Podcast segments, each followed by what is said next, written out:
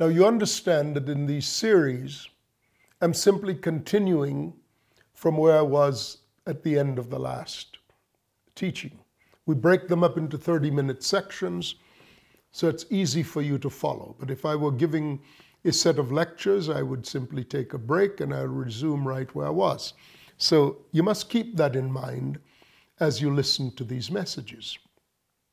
The last time I was talking about the temptations of Jesus and what we learn from them regarding the methodologies of the enemy that he has incorporated and developed to fullness in this beast of his, to whom he gives his power, his throne, and great authority.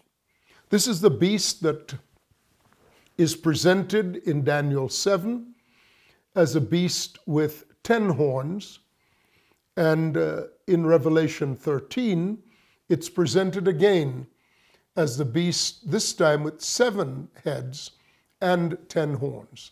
So the seven horns or kings sit on these seven heads. Uh, the horns themselves represent the power of the beast. The head represents the wisdom and the knowledge of the beast. So there are seven systems because his kingdom is systemic, the cosmos. I've gone into all of that before, and I won't repeat it now. But I, I bring that back to talk about the final of the three temptations in the wilderness at this time uh, with which the enemy presented Christ. The first was command these stones to be made into bread, which was feed yourself. And Jesus' response, distinguishing the Logos and the Rhema, and how uh, the, the revealed Word of God configures you in the moment to a higher level of sonship, higher level of the Logos. So, as Jesus was, so shall you be in this present world. And the response then was, you, you cannot tempt the Lord your God. He's greater than a religious identity. He is the Son. I am the Lord your God. And the fact that you picked the temple to put me in the setting in the temple, albeit on the parapet, the highest, the highest point of the temple, I am not of that. I am not of that order. That's not where he preserves me. So if I cast myself down from the pinnacle of the temple, he will preserve me by, uh, by the law no. The Word is alive, the Word is living. And the fact that you can quote it does not mean that you understand it, for indeed you've quoted the wrong, you've, you've applied the scripture wrongly.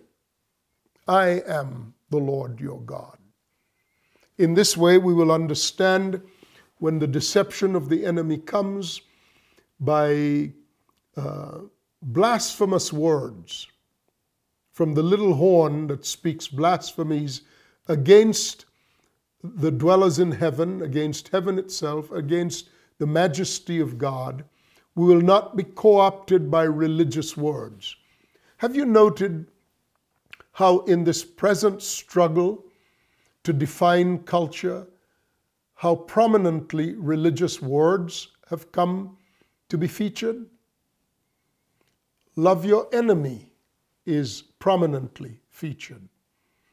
Um, be kind to your brother, where all humanity is suddenly our brother, um, as opposed to brethren being born of the same womb, as defined in, he- in Hebrews chapter 2, verse 11.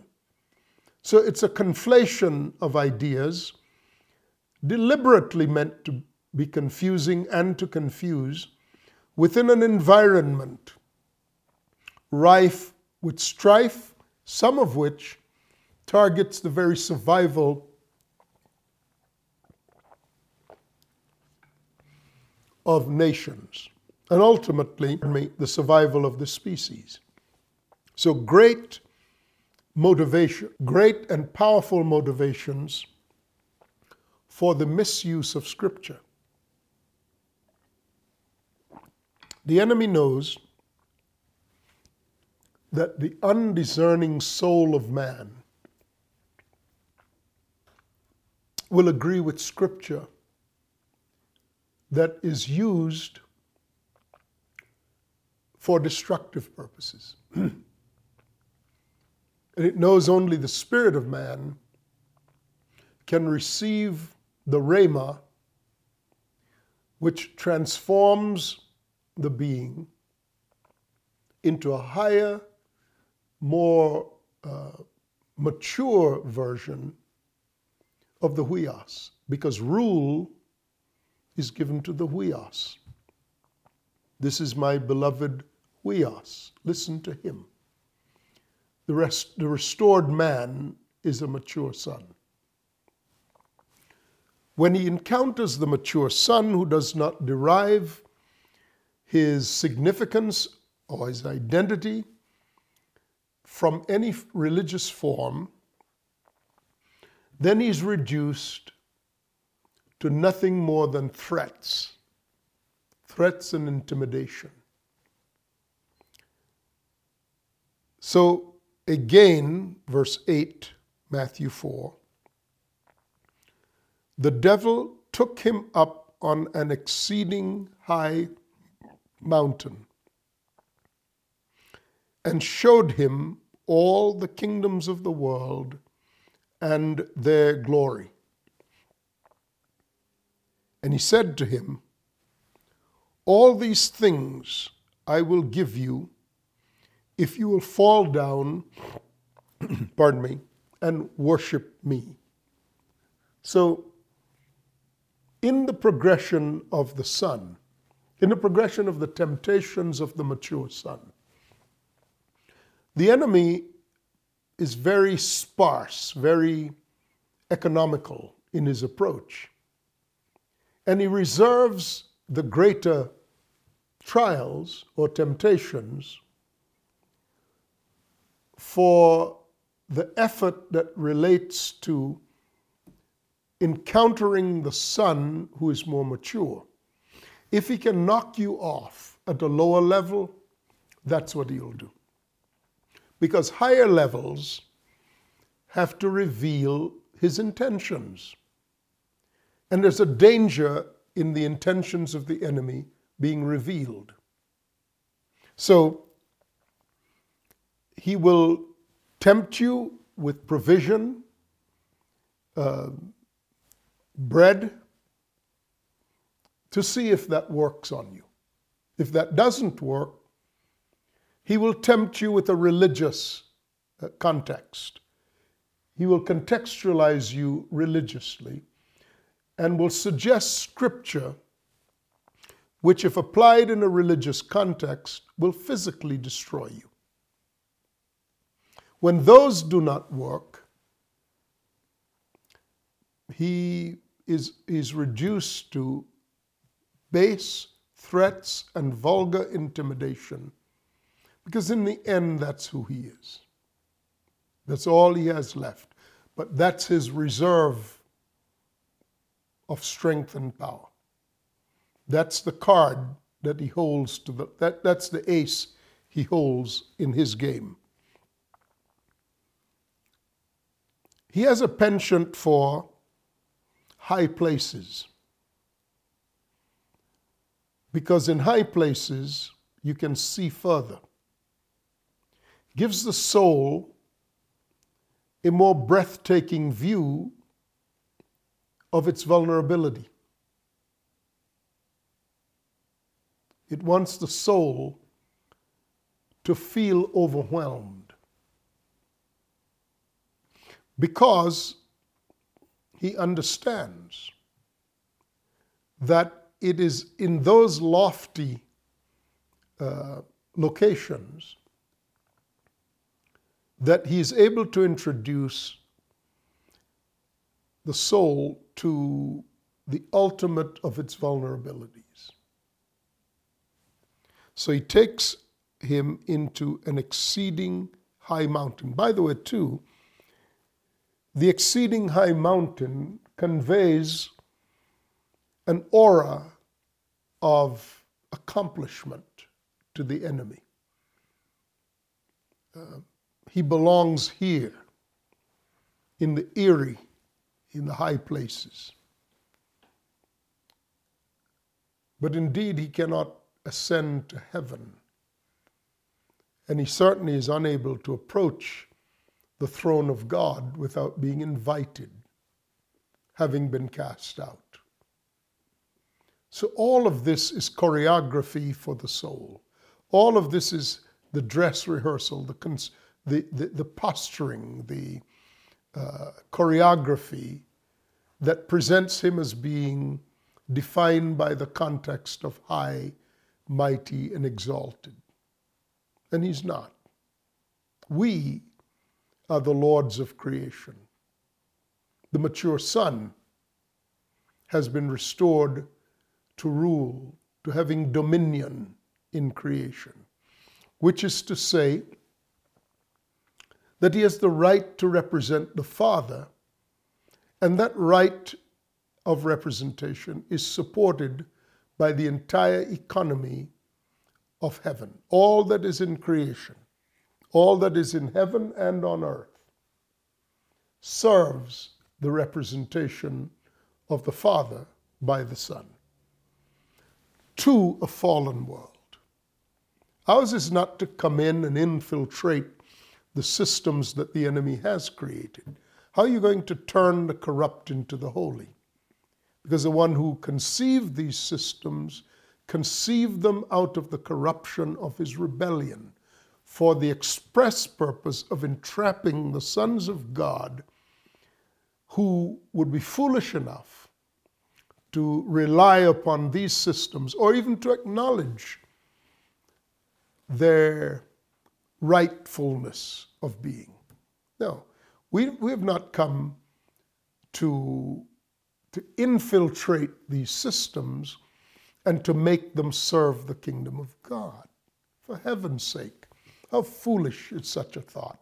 Have we not read where Jesus uh, promises to translate us out of and into, out of the kingdom of darkness, which is to lift you up out of the systems of the cosmos and to deposit you under the rule of Christ and within the governance of these systems of the kingdom. When, when is the education system being one of the systems? Or the judicial system, or the political system, or the financial system? When are they going to receive apostles? And what would apostles do to those systems? They would bring back the rule of Christ how would that change things? Well, for one thing, it changed the financial system from based in usury to having everything in common. You see, the people who talk about the seven mountains and uh, invading the systems because we have the, the creation mandate, they don't know what they're talking about. The creation mandate functions in the kingdom of heaven, and it's overseen not by every Tom, Dick, and Harry. It's overseen by, by qualified representatives of the kingdom of heaven. And the purpose is not for human survival, the purpose is to put the glory of God on display as the engineer of these systems that bring uh, an environment of righteousness, peace, and joy in the Holy Spirit into the earth. As long as man is the final arbiter, he will resist the Spirit of God. So these are just made up doctrines by people who are looking for something to say. They don't understand the order of God and the duality of the kingdoms and the inevitable conflict of these kingdoms, both moving forward until they reach the highest point of their existence until they reach the apogee. So, no, there will not be an infiltration of the systems of the cosmos. It'll be, the cosmos will become all the more the cosmos. What there will be, though, is a confrontation of the systems of the cosmos in the systems of the kingdom of heaven and its governmental form and its rule and the result of how its people look vis a vis how the people of the earth look. That's when men will say, Let us go up to the mountain of the Lord, but the mountain of the Lord won't come down to them.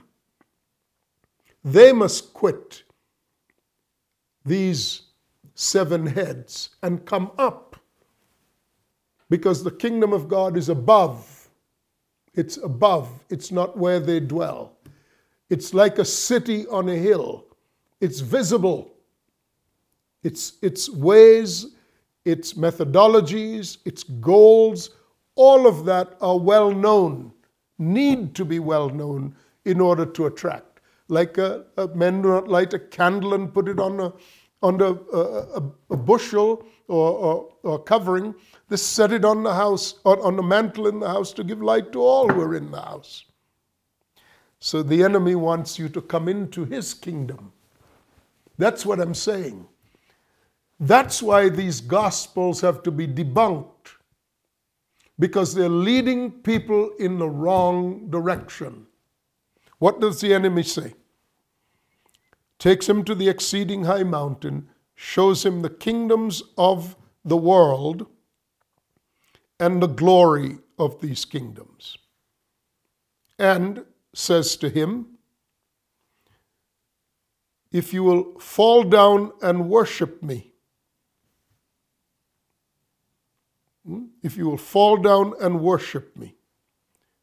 These, the language here is particularly important in understanding what he means by, means by takes him to an exceeding high mountain and shows him the kingdoms of the world.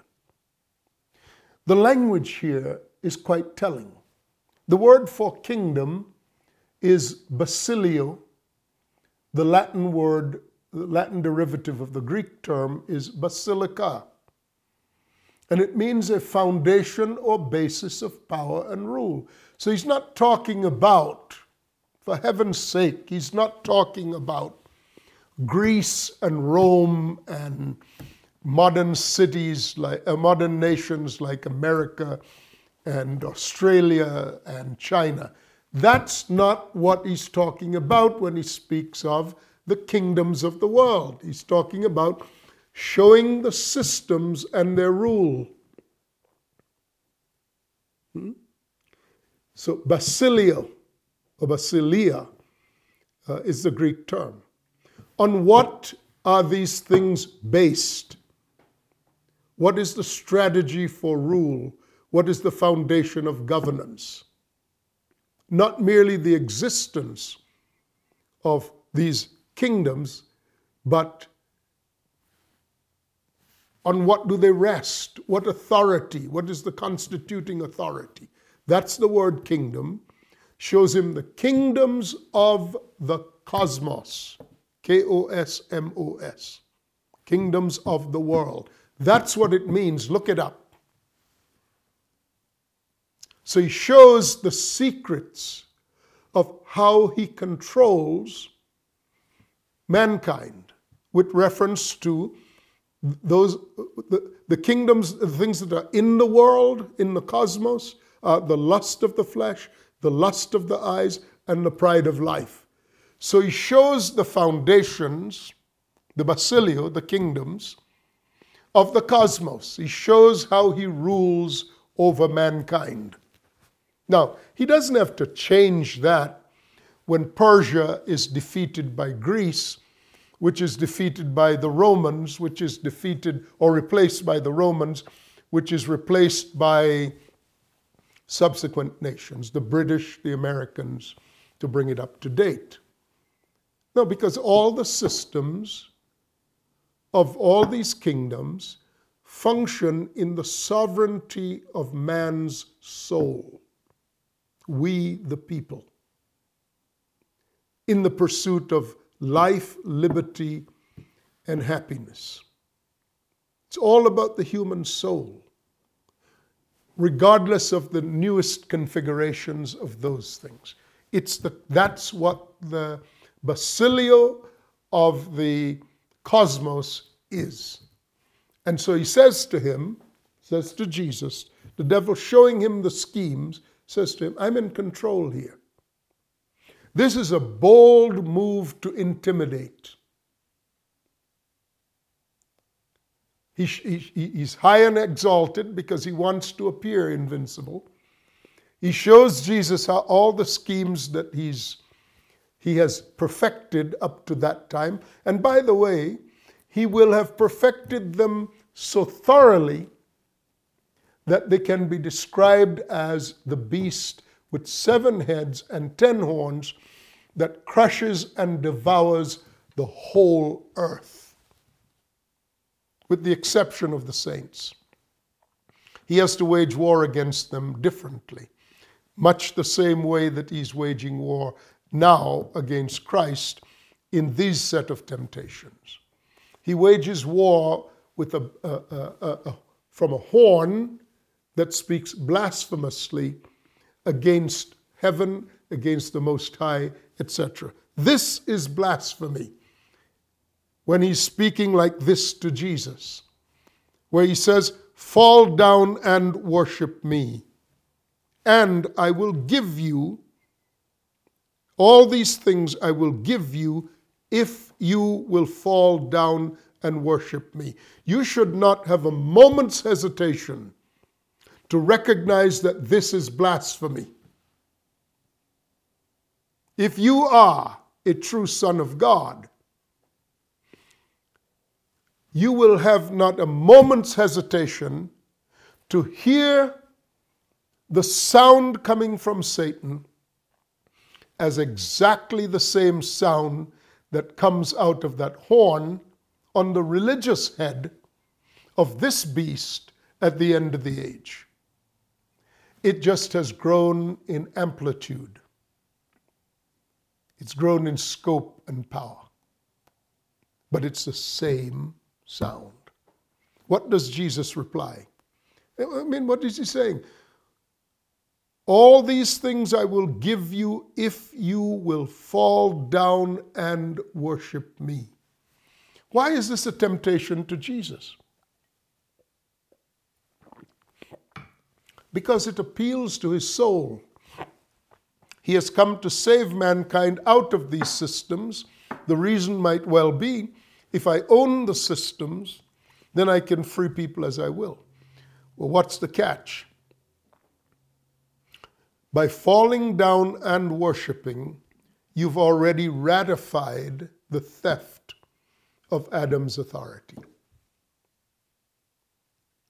He's wanting ratification of the illicit order that he has created. And he's by now he's convinced he's dealing with the Son and he changes tactics, and in a bare knuckle fight, or so he thought, he's going to intimidate the son to concede that the, what he has put in place as a result of having stolen the authority of Satan, uh, of Adam, must now, is now so preeminent, so prominent and preeminent in the whole earth that no one can escape.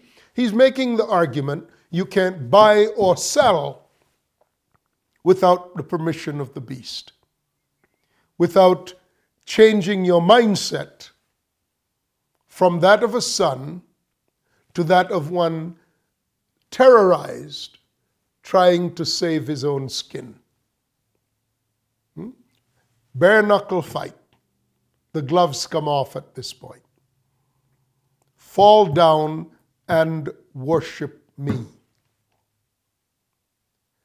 What does the false prophet require of the earth in the end of the age? He makes the, an image of the beast and he requires everybody, small and great, to fall down and worship the image of the beast. By taking this tact, I'm just pushing back the darkness, clearing, bringing light in and understanding, so that you're not suddenly confronted with all of these very systems having reached their fullness of manifestation with the expressed intent, as it always has been, from Adam through Christ to the end of the age, to pr- put pressure on the place where the Son is joined to the Father. That's all he has. That's all he has. That's all he has to work with. And that's what he's fully maximizing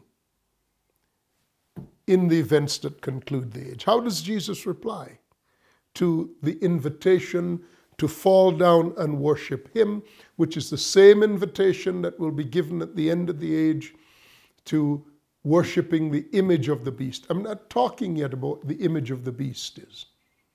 I'm, I'm just showing you that whatever it is, for, for, for, for this moment's argument, whatever it is, the, the, the, the threat is the same, the intimidation is the same, and what is desired is the same. Because he wants the sons of God to concede that in the earth, he is the final authority, and our dominion, our mandate to rule as in, in, in the kingdom of God, rule and present the earth with the truth of who God is, much like a 12 inch stick is a standard. That's the notion of rule. It's not sitting and having people come and wait on you. Okay. His intent is to have those who belong to Christ fall down and worship him. How does Jesus reply? Dismissively. Dismissively as if he's nothing. Away with you, Satan. Get lost. A wave of the hand. That's what the mature son does to the pretender. That's what this mature son will do in the end of the age to the pretender. Dismissive, a wave of the hand. Another occasion, he'd say, Get thee behind me, Satan. You have nothing to say. When Satan tempted Peter, or when Satan spoke to Jesus through Peter, dismissively, Get thee behind me, Satan. Never argue with Satan. If you do, you give him authority where he doesn't have authority. Away with you, Satan. It is written, You will worship the Lord your God. And you are a servant. You've never become more than that. You're just a servant. You will serve the Son. Then the devil left him. And I want to add this bit here quickly. And angels came and ministered to him.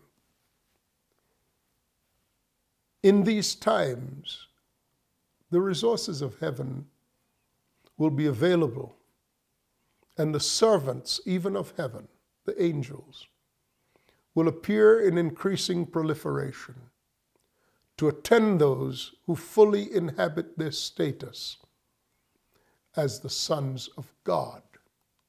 Not sons of God as immature ones who are still going to be attracted by the lust of their flesh, lust of their eyes, and the pride of life. No. In fact, that's the majority, that's where the majority of believers are today. Sons of men in their thinking about their position as sons of God. God means to lift us up and change our mindsets regarding what exactly it means to be a son of God the one who has died and been raised and brought to maturity in the new creation, born of the Spirit, becoming fully mature as the Son of God. May grace and peace be with you. Uh, these messages are designed to cause your feet to not stray, firmly planted all the trials and all the temptations and the wilderness of these times are meant to cause faith to arise in you. When you add faith to what you have known about God, the reality of the eternal becomes the reality out of which you live every day. I'm Sam Soleyn, and I'll, I'll talk to you again. Bye bye.